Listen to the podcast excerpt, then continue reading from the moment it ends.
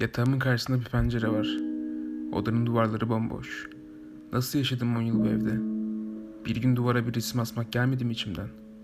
Ben ne yaptım? Kimse de uyarmadı beni.